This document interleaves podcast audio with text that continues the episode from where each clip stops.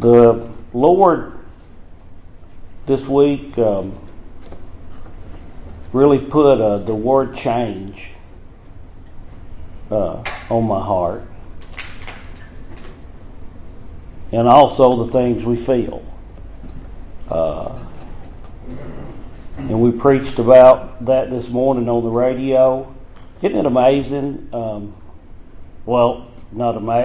Amazing may not be the right word, but Dwayne, I wanted to start with a different verse this morning. Right before I went on the radio, just a minute or two standing, I thought, I can start out with this better.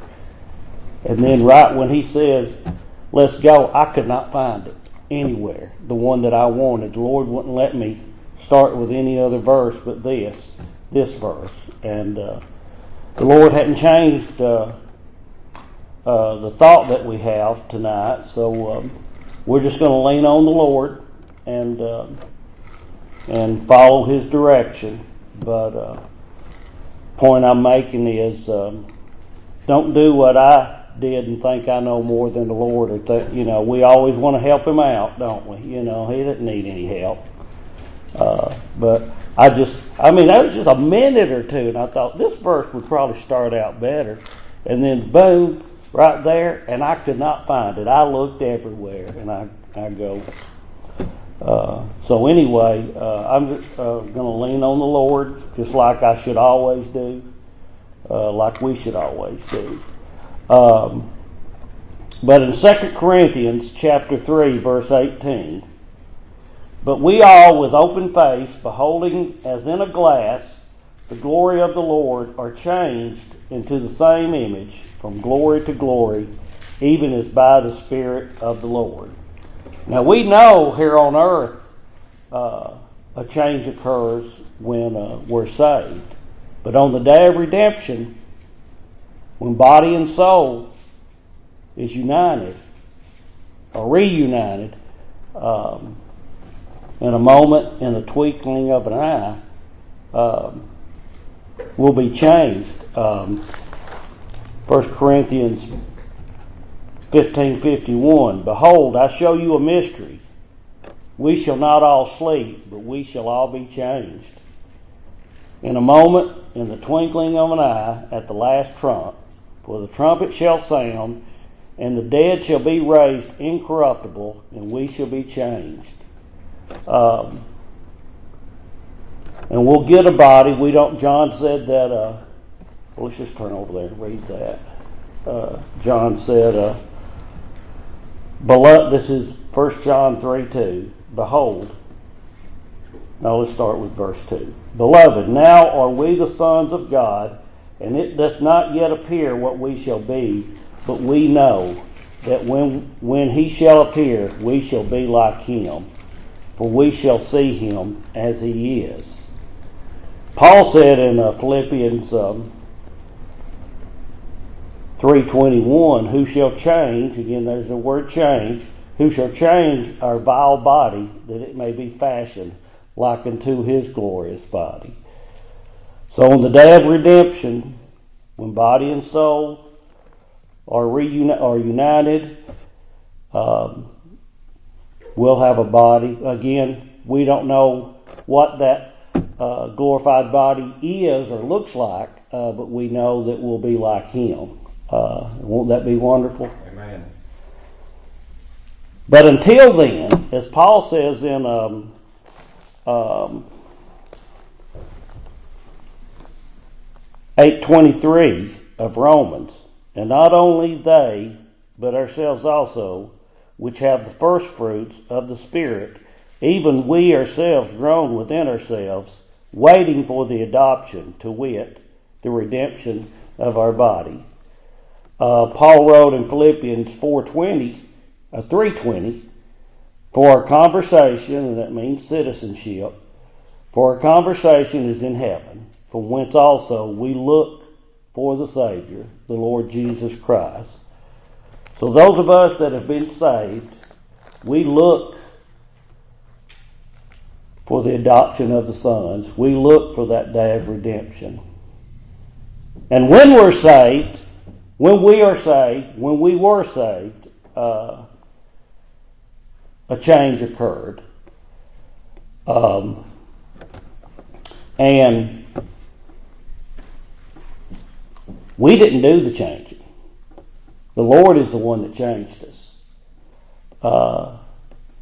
It seems like the world today, they want to help out the process of salvation, the process of getting to heaven. But God did the changing. God does the changing. We become a new creature. 2 Corinthians 5:17 says, "Therefore, if any man be in Christ, he is a new creature. Old things are passed away. Behold, all things are become new." The Lord takes out that stony heart, hardened by sin, and puts in a heart of flesh, a heart that can feel the peace that passeth all understanding, that can feel a love that passeth all knowledge. I know you have heard stories, I'm sure, I know I have, where someone's seeking the Lord and they knew something happened, but all of a sudden they realized they're praying for their buddy next to them then. They had been saved. It passeth knowledge, that love. We know that John said that we know that we've passed from death to life because we love the brethren. We love the lost. We love everyone. It's a love that passeth knowledge. And he said also in Ephesians, Paul said in Ephesians, well, let's just read that 3:19.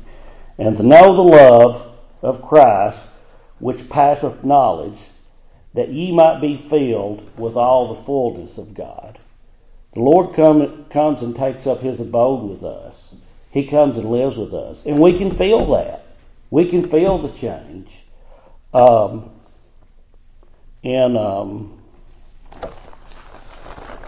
pray for me. What we feel, Paul talked about it several times, the earnest of our inheritance, the earnest of the Spirit. That's what the Lord gives us. That's the earnest, that's the down payment, what we feel. Jesus, in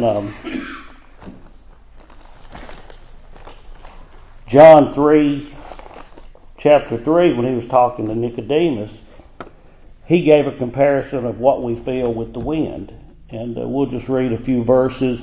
Now Nicodemus could not understand when Jesus answered and said unto him, "Verily, verily, I say unto thee, except a man be born again, he cannot see the kingdom of God." And Jesus gave him such great answers. Of course, all of his answers are perfect. This is 3:6. "That which is born of the flesh is flesh, and that which is born of the Spirit is spirit." Plain and simple. And then in verse 8 he says, "The wind bloweth where it listeth, and thou hearest the sound thereof, but canst not tell whence it cometh and whither it goeth. So is everyone that is born of the Spirit." I've heard people say, I don't remember Mom and Daddy telling me this, but I've heard other people say, their parents or someone would say, "Well, how will I know when I lost?" Say, "Well, do you know when you're hungry? Well, you'll feel it." Of course,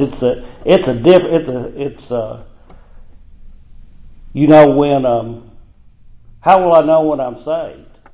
Said, you'll know, just like you know when you're full. You'll feel it. Of course, we're comparing natural things to spiritual things, but you'll feel it. Just like the song says, I don't know the how and I cannot tell you why. I don't know how we feel it. I know that the Lord does it. And we experience a peace that passeth all understanding. In Romans 8:16,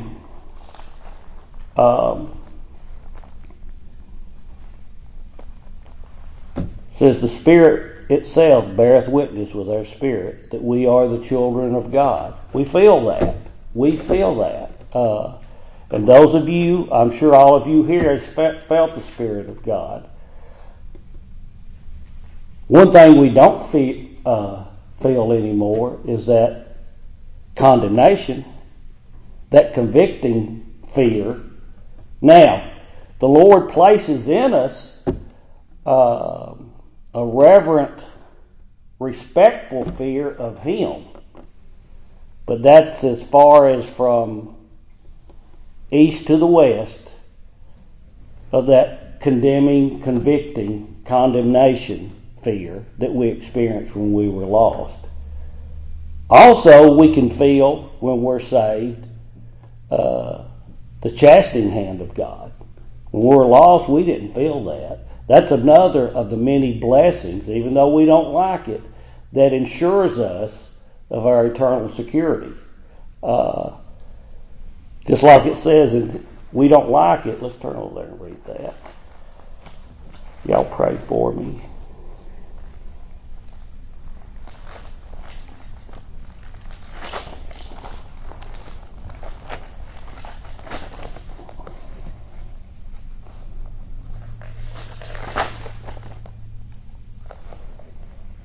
For whom the Lord loveth, let's start with verse 5 of chapter 12.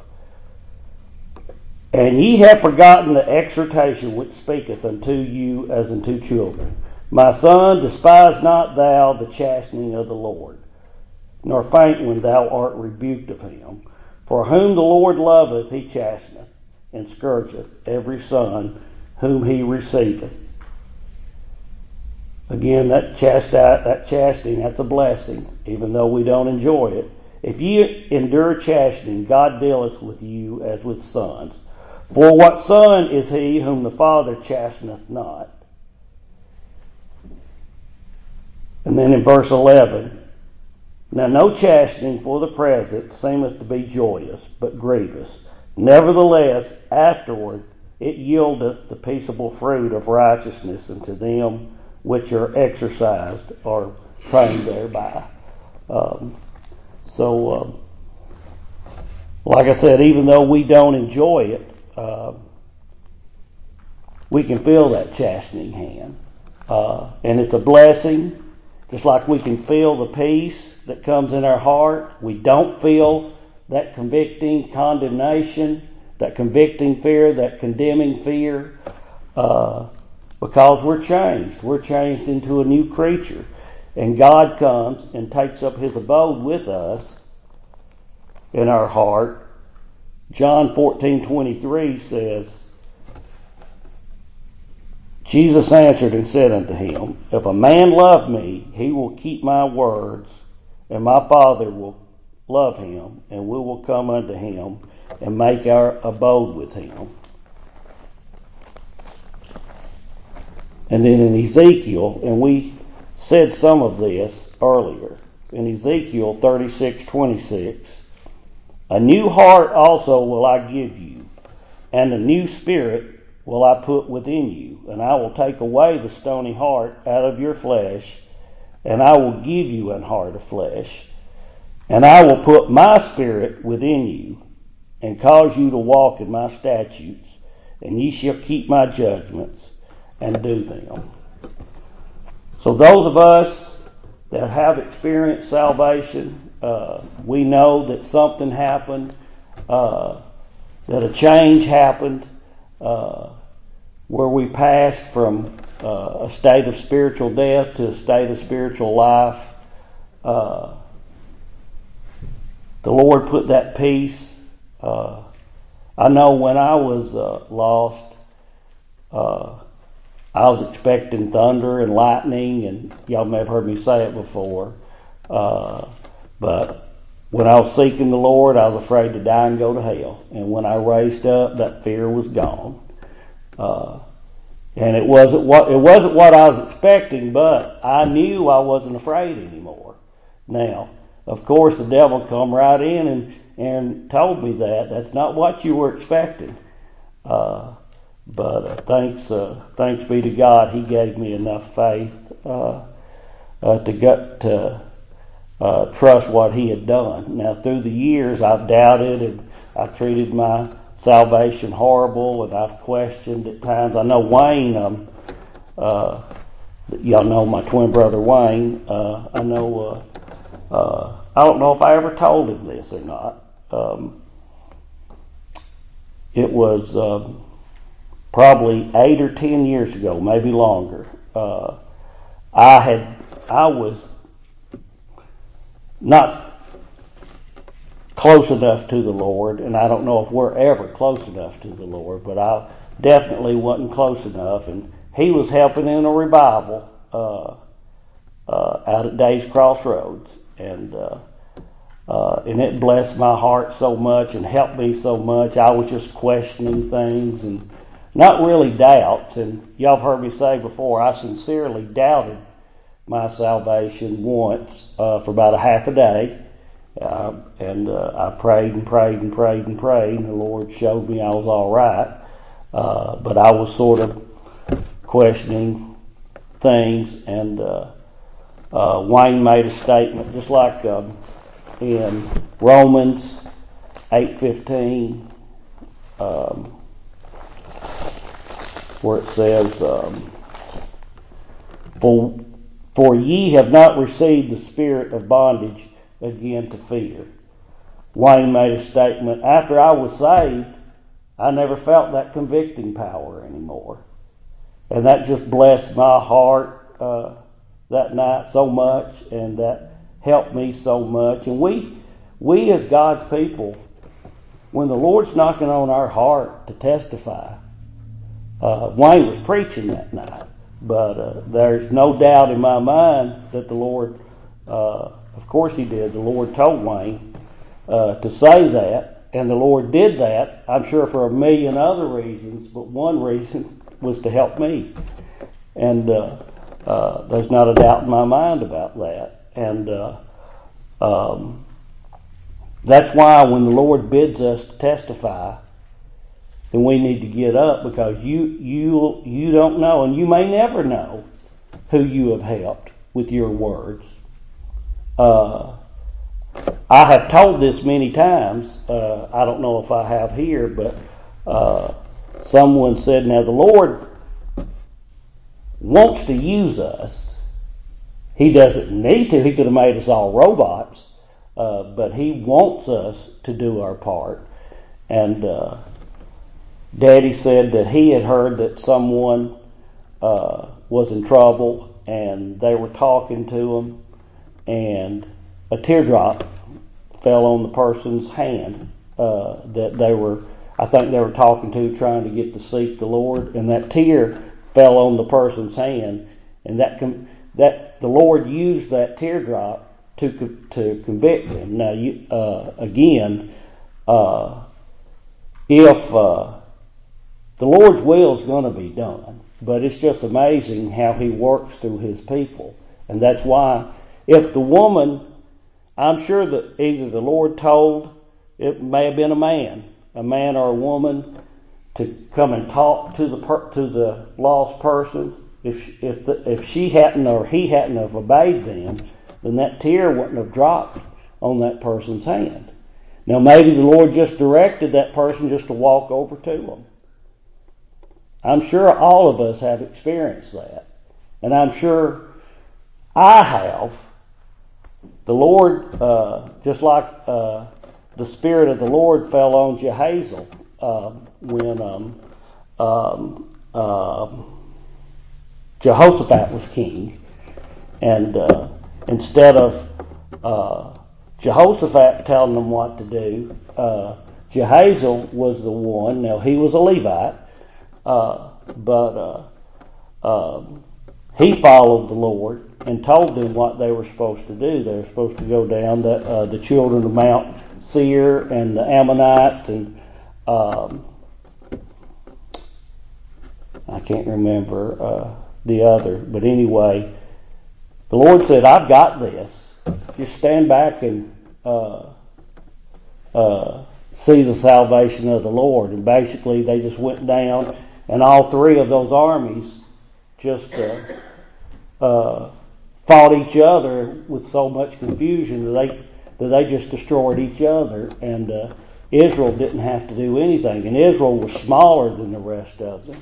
Okay, but because Jahaziel stood up and followed the Lord and told them what to do, and then of course Jehoshaphat listened as well. Then of course all of them were destroyed. So sometimes all we have to do is just walk over, maybe pat them on the back, or tell them to trust the Lord.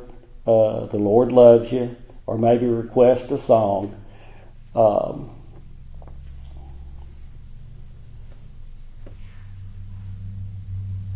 I just, every day, I'm just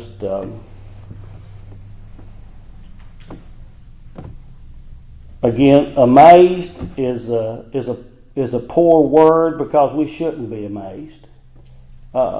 We should have faith and know that the Lord is going to take care of things when we follow His lead, when we follow His Spirit.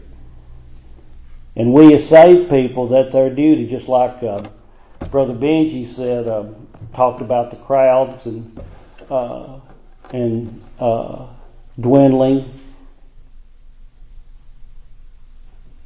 People say, I just don't have the time. Well, we better find the time, because just talk about in Deuteronomy. I thought I was about finished in Deuteronomy. I still think I am, but we'll just talk as long as the Lord wants us to.